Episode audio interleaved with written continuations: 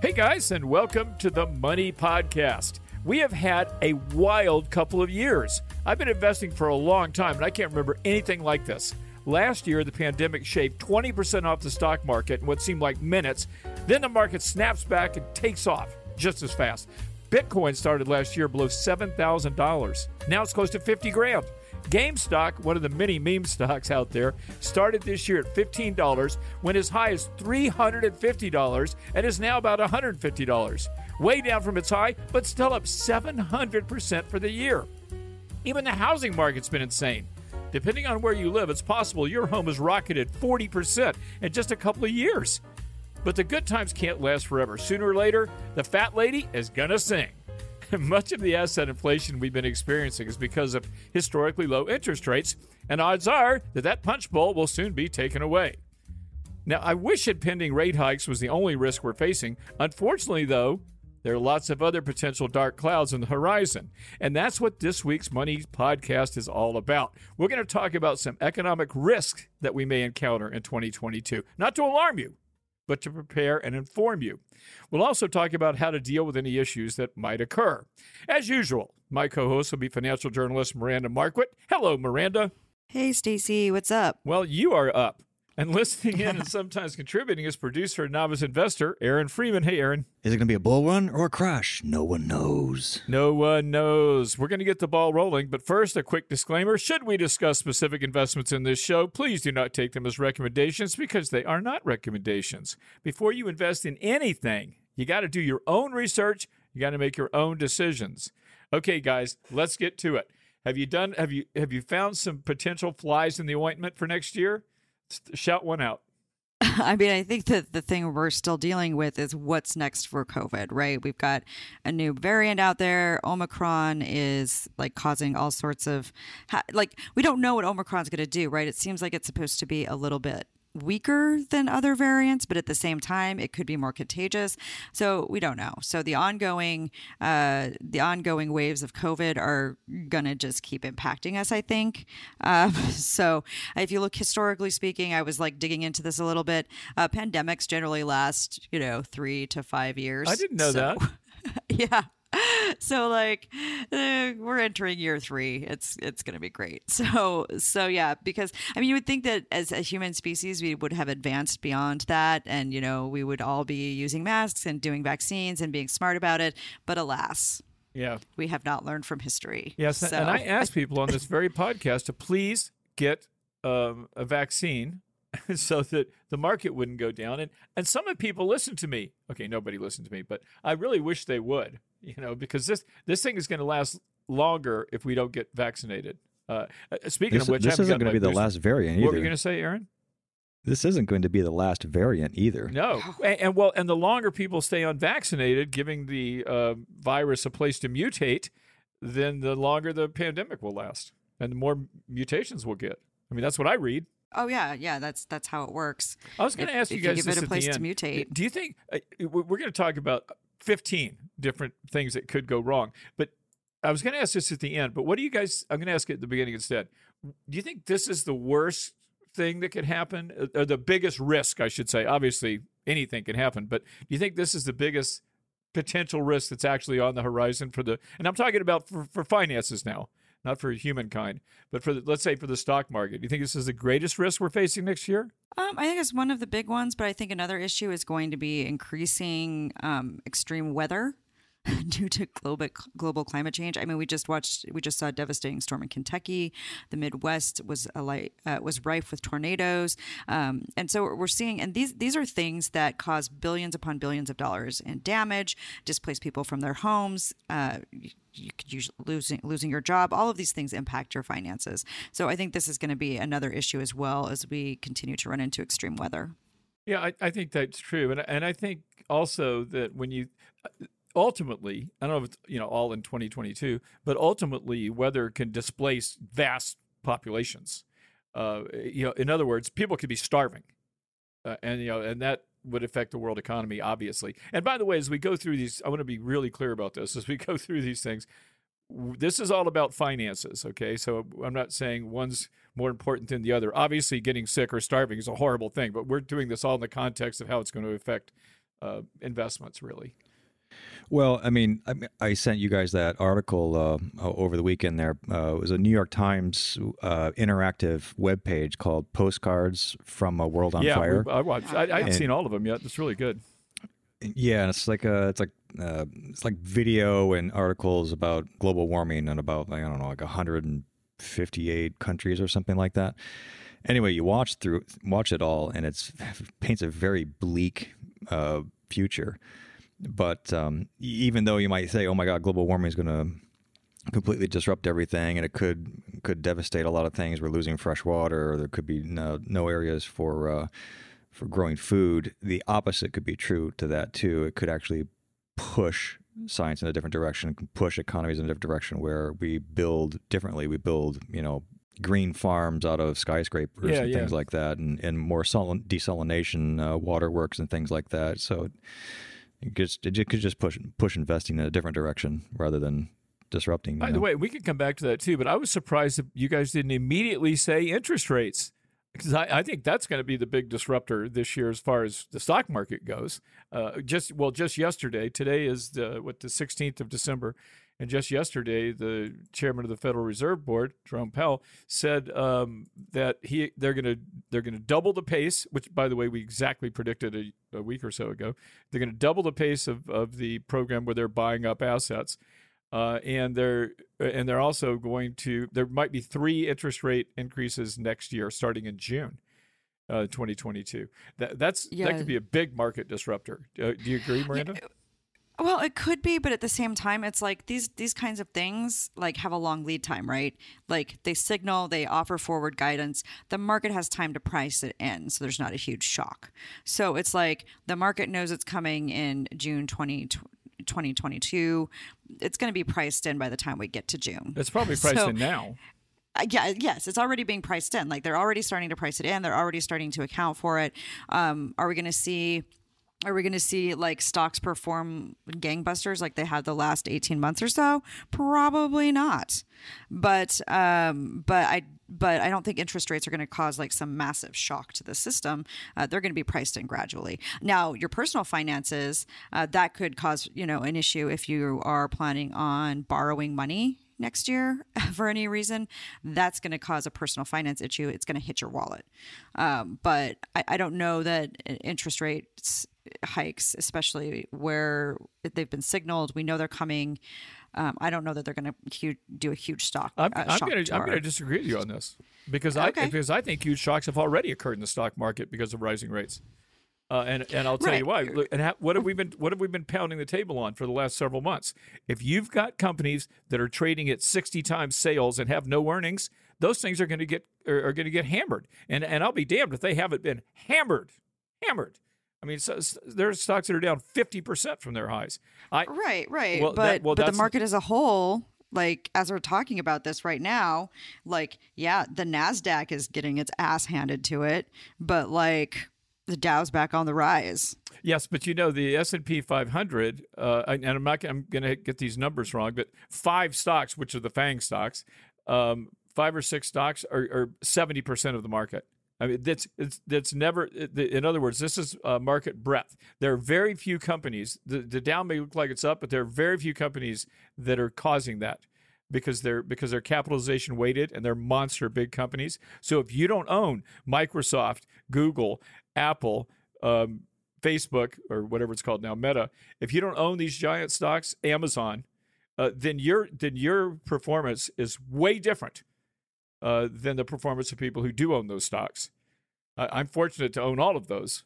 Uh, I don't own. Uh, Technically, I do too. Yay, index funds. Yes, uh, yes, and index funds are it. Yeah, you're right. But but if you're buying stocks, you know, like um, you know these these things, the um, Zooms of the world or the Pelotons, you, you'll think that you'll think there was a big shock to the market if you bought Peloton at 150 and now it's at 40, or if you bought uh, or 45, wherever it is, or or if you right, bought but that's your personal at 70. portfolio. That's that's not the system.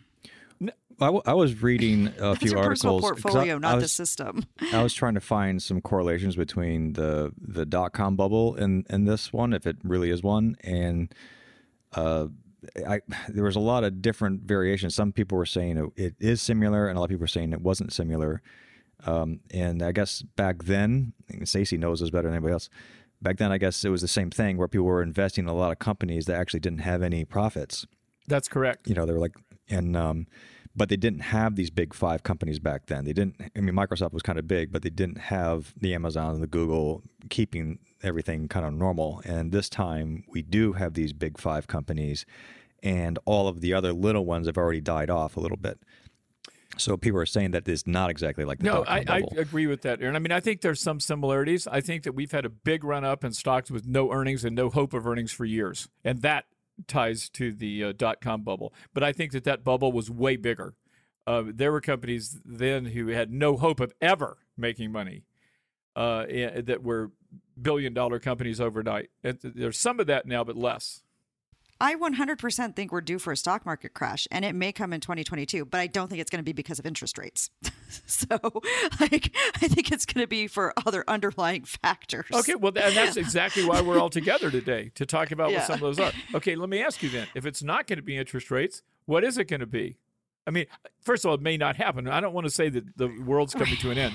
We're saying you know, what we're doing here on this whole podcast is talking about what might happen and how to steel ourselves for it. So, anyway, I'm sorry. Go ahead. Mean, yeah, I think there are a lot of other things that could conf- conflate to to do this. I think when you have a big stock market crash, like what we're due for, like first of all, right, it's we've had the longest bull market in history. And so that's got to end sometime. Like it just does. So you just have that whole cyclical thing that's happening.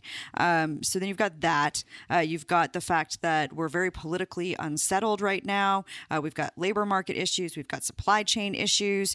I mean, I think I think interest rates are the least important part of this, right? We've got COVID nineteen. We've got we've got uh, you know accelerating extreme weather. So I think there are a lot of things that are like in the mix here and they could all combine to cause problems next year in 2022 and i think the interest rates are just like well the, well now wait a the minute least now. important piece of the supply chain issues do do cause inflation are causing inflation right? And and that shows up as higher interest rates Right, but but that but that shows up as higher interest rates. Interest rates aren't causing the supply train issues. No, well, that's what no, I'm but, saying. But, it, but higher interest rates will cause the stock market to go down. Not not necessarily a whole lot. And remember too, we're talking about increases. I said they're going to have three increases next year and maybe three more in 2023. These are quarter point increases. I'm not saying right. That, All I'm saying is is like I think the interest rates are like the least, the least, pro- least of our problems weighing on the stock market for 2022. Well, I, I think you should think be a better so student many of history things. then, because hi- rising interest rates can uh, no, they, they can cause stocks to go down for many reasons. First of all, it makes companies less profitable because it costs them more to borrow. Secondly, it, it presents alternative investments like treasuries, and so people leave the stock market to go to where it's safer. I mean, I mean, historically, it's a fact that higher interest rates higher interest rates can induce recessions. Now, on the other hand, I understand that, but let's look at let's look at how big the interest rate increases we're talking about here. They are small. Because I if we're just doing like a yeah, if there are teeny tiny little interest rates, it's not going to be a huge impact to your profitability. A quarter point in interest rate increase is not going to like destroy you. And and that's what I'm saying. Now, if we end up in a situation where we have hyperinflation and interest rates have to like just shoot up there, then yeah, it becomes a different it becomes a different story. So if hyperinflation is one of the risks you see for 2022 and that's going to be followed by a massive interest rate hike, then yeah, I would say that. But when we're talking about 3 maybe quarter quarter point hikes, like I don't see that as being like the huge thing that brings down the market. may there are so many other things. There's so many other things that could and, and, you know, potentially and, bring and the down other the market. side of that coin too is that uh, interest rate increases mean that the economy is running hot. That's why they're Right. that's why they're tapping the brakes with interest rate hikes. So it could be that you know you could look at interest rate increases as a positive thing too, especially if they're small, and even more especially if they're well uh, pronounced in advance, which these are. I mean, it's you know it's not even the end of 2021, and the Federal Reserve chair is saying that he's going to raise interest rates starting in June of 2022. I mean, that's that's pretty telegraphed, you know. So so it may not be a shock.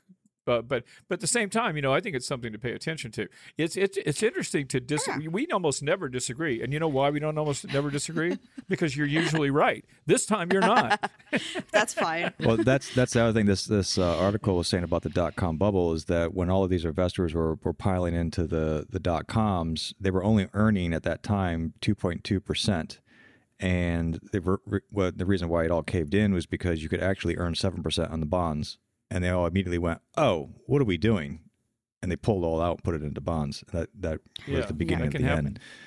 Uh, Yeah, that'd be amazing if we see. Well, I mean, actually, I mean, I bonds hit a nice solid yield earlier this year. Yeah. So Is I mean, can you still got that seven percent rate on an I bond now? um, I've, I've got I when they it's- I- reset. I, think you can. I think they only reset every six months, don't they? Yeah, I think you still can. So, so I mean, so yeah, so I mean, if we're going to look at it in terms of like, okay, let's let's compare yield.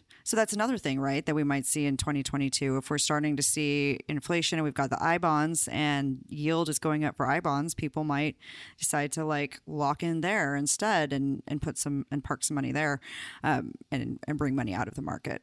I'm just saying. I'm just saying there are plenty of other reasons for the stock market to crash, and I don't think the thing that break the, the straw that breaks. I don't know. Maybe it will be. Maybe it will be the Well, we'll see. straw that breaks. Well, I mean, and actually, that's why maybe by here. the time we get done with like labor issues Yeah, and well, supply again, chain issues exactly. and COVID, and then the very last thing is just this tiny quarter point rate increase that just like boop. I don't know. Oh, you want, hey, you want to get back on the same page, Miranda? Here's one you'll like. Yep. Bad Here we go. leadership. I mean, look what look what just happened yesterday. Um, at the or maybe it's today even. Biden is signing something that will extend the debt ceiling, and that came one day away from us defaulting on our debt. And why is that? Bad leadership. Uh, it's like a game of chicken, and and neither side wants to swerve. So I, I'm not going to take sides, but the Republicans got they got no Republican votes to increase the debt ceiling. If that had not been done, now they did. They you know Mitch uh, McConnell did create a path so that the Democrats could do it by themselves. They wouldn't have to take any blame. But nonetheless, you know, with this game of chicken, when somebody fails to to swerve, the economy will crash. I mean, big time. If we defaulted on our debt for one day, watch the market go down a thousand points, two thousand points. Yeah. Yeah, and I think that's something we're going to have to deal with. And I, I kind of touched on a little bit when I said, you know, we've got these, um, we've got, what we've got right now is a system that's really starting to get into crisis. We've got one party that uh, just has decided that it's all about power and will do anything to maintain that power and just is like, okay, no no compromise and then we've got another party that's com- constantly compromising with itself and giving in to the other party uh, Yeah. you know for the for the most It's- part it's a mess. so i mean we it's it's turning into an absolute mess because um but yeah we've got and and you know i mean if you look at if you look at it and you look at everything uh, the other thing you know that i'm a little bit concerned about is uh kind of leading into this is you know i mean where are we at in the stages of fascism here? Because I'm not sure American style democracy makes it past 2020. Well, you know, actually, I think that's a. re- I mean, that sounds hy- hyperbolic. I don't think you're wrong. And by the way, before we discuss why, let me, let me take a really quick break. We're overdue for our break. Uh, we're going to be right back, and we're going to discuss why democracy may be on the decline. we'll be right back. Okay, we are back, and again, not to not to uh, be hyperbolic, but it's possible democracy could go away. It's I don't think it's likely, but it's it's possible and and that can't be good for the stock market or maybe it can i don't even know what would happen to the stock market I mean, who knows, right? I mean, I guess, uh, but yeah, I mean, I think one of the issues that we're probably going to be looking at in 2022. I mean, you if, if you look at, I mean, just looking at the fact that the same guys that were were castigating um, President Trump for instigating an attempted coup back in January, they are now walking it all back. They're all pretending like it was no big deal. right If you look at what Liz, um, you know, Liz Cheney was um, reading out tweets that people were sending and people begging, uh, like them to stop this, and, and you, you look at that and you know, but they've all just done an about face completely to consolidate power behind their party leaders. We've got, you know, gerrymandering is very much in evidence in a lot of places. Uh, voting rights are being stripped from people everywhere else. And, you know, everybody's trying to test the limits of draconian laws everywhere. So it's a little bit, it's a little bit, it's a little bit scary. And if you're from a community that's ever experienced, you know, marginalization in the past, you're pretty freaked out right now. So, yeah you're right i mean and so, you know the other side where they on this podcast might be arguing that it's not as big of a deal as liz cheney's making it out to be and democracy is going to be just fine thank you i mean I, I don't know what the answer is but the point of this podcast anyway is that it is something that could go wrong You know, that's all we're Yeah. talking about. And, and uh, you know, Yeah, political. I mean, actually, it, it- there's a lot of ways politics could screw things up. I mean, look at U.S. China. I mean, if, Yeah. if China presses a point on Taiwan, you know, we could have a war. You know, uh, there's Iran. I mean, you know, there, there's a lot of things going on. They're just not getting along with China, the second largest economy in the world. Uh, look, well, look what's happened to my Baidu. You know, because the, the Chinese government decided that the you know their capitalists were being too capitalistic, and so now I, I buy Baidu at 200 bucks a share. Now it's 140. You know, Well, that, that was nothing. point. And that's a good company. It's a it's a great company. It's the Google of China. It makes a lot of money. Yeah. Uh, Yeah, well, and I think that's a good point, though. It too is on the one hand, we're kind of concerned about um, authoritarianism and fascism uh, from like the right here in in the U.S., but in China, right, they're having a clampdown on the other end and authoritarianism from the other side, and they're they're delist, they're delisting stuff left and right. Um, right, they're still clamping down on the cryptocurrencies. So if you're into crypto, like that could be an issue as well, right? Um, oh, and that's another thing. If we're going to talk about crypto, right? One of the reasons why China is like uh, coming down on on blockchain technology well not blockchain technology but on cryptocurrencies in general is because they've got their own digital yuan and Right. so like what happens the federal reserve is looking at crypto right now and what happens when the federal Re- Re- reserve decides to issue a digital dollar What we had this conversation before, and I forgot because I, I said the exact same thing to you as I'm going to say now. What does happen? And I, I think you said it would still be a store of value, right? So it wouldn't it wouldn't necessarily It make be. Bitcoin crash. Is that what you said?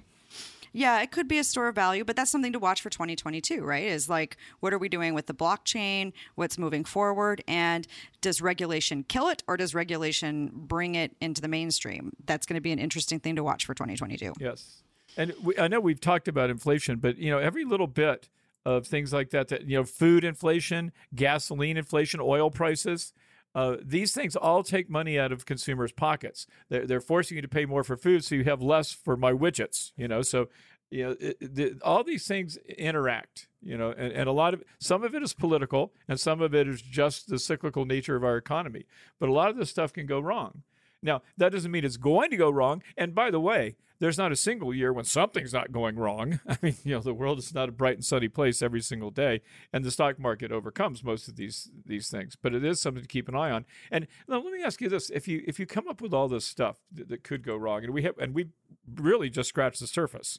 I mean, there could be severe droughts. There could be oh, what about cyber cyber war? I mean, you know, there, there's all kinds of stuff that could go wrong. And so, what do you what do you do about this? You know, um, what how do you protect yourself if you look if you look ahead, Miranda or Aaron, and you see the world is a little bit on the risky side for you in the next twelve months? What do you do? Yeah, so I mean, uh, double checking the emergency funds, uh, double checking, you know, okay, how much how much do I have in accessible cash? How much is my liquidity? Um, can you know do how's how's the old food storage? That's the extreme, right? Yeah, well, Like, hopefully we don't get there. hopefully we're not to that point. But you know the other thing too is is is part of it is also just sort of staying the course because as we all know i'm boring and i have the dollar cost averaging into index funds thing is the market going to crash? Yes. Is that going to hit my portfolio? Also yes. Uh, but it will probably recover. And if it doesn't recover well then we've reached that food storage situation. So i'm glad that i have guns and fishing tackle and can grow my own food. So Yeah, well, you know, I've So, always I said mean- if, if things get to where you're selling your stocks to buy shotguns and canned food, then you've got more to worry about than the stock market. Exactly. And so I think so I think really for me it's mostly just saying okay, uh, let's take a step back. Uh, if if things if I have to cut back on some things in my lifestyle, what are the first things that I need to cut back on? Okay, is my emergency fund short up? Yes. Am I positioning myself so that if you know my landlord decides to sell the house I'm in, can I make an offer to buy it? Just that kind of stuff where you kind of look ahead and say, okay, what are some of these things? Because what are some of these things that are going to uh, impact me or could potentially impact me? And am I positioning myself ahead of time to be ready? Interesting. And, and I'll tell you what, I'm pulling some, I, I have not done this yet. Uh, we'll talk about this more when we do our market update podcast uh, shortly. But the point is, I, I'm pulling money off the table. I'm going to. And, and uh, but here's the reason why because I'm 66 years old and I've made a ton of money in the stock market over the last 10 years, not because I'm smart, but because I happen to be in a, a on a ship with a rising tide. You know, rising tides float all boats. Um, so I, I've been in the right stocks at the right time for a very long period of time. And, uh, you know, I'm getting to the age where I don't want to give that money back. Now, if I was 40, 40 whatever, like you guys are, I, I would not be doing that. And, and I'm not a market timer. And the times I've tried to time the market, I've been, well, not always been wrong, but often been wrong. So I'm not going to take everything uh, out of, you know, everything off the table. But I'm, I've got some major profits. I'm thinking about taking some of them next year. Not partially because of these potential problems, but largely because of what you said at the outset of this conversation, Miranda, which was the the stock market returns to the mean, and it's been trading way above the mean for years now, and it's time for it to come back to the mean, which it'll you know which it will do periodically. So I think I'm gonna I'm gonna shorten my positions. I believe. Let's do the question. You do the question? I think we've been we've down we've been a downer for everybody else as it is. Yeah, and, and by the way, you let, let's close on that too, Miranda. I know I've said this already a couple of times, but I want to say it one more time. There's always something going wrong. It has nothing to do. I mean, no one's suggesting you shouldn't be investing. It's just always good to take a look at what's ahead, and and, and you'll see when you see our show notes. There, there's links where you can see what everybody from the New York Times to Forbes and everybody else thinks is the, the worst case scenario for next year.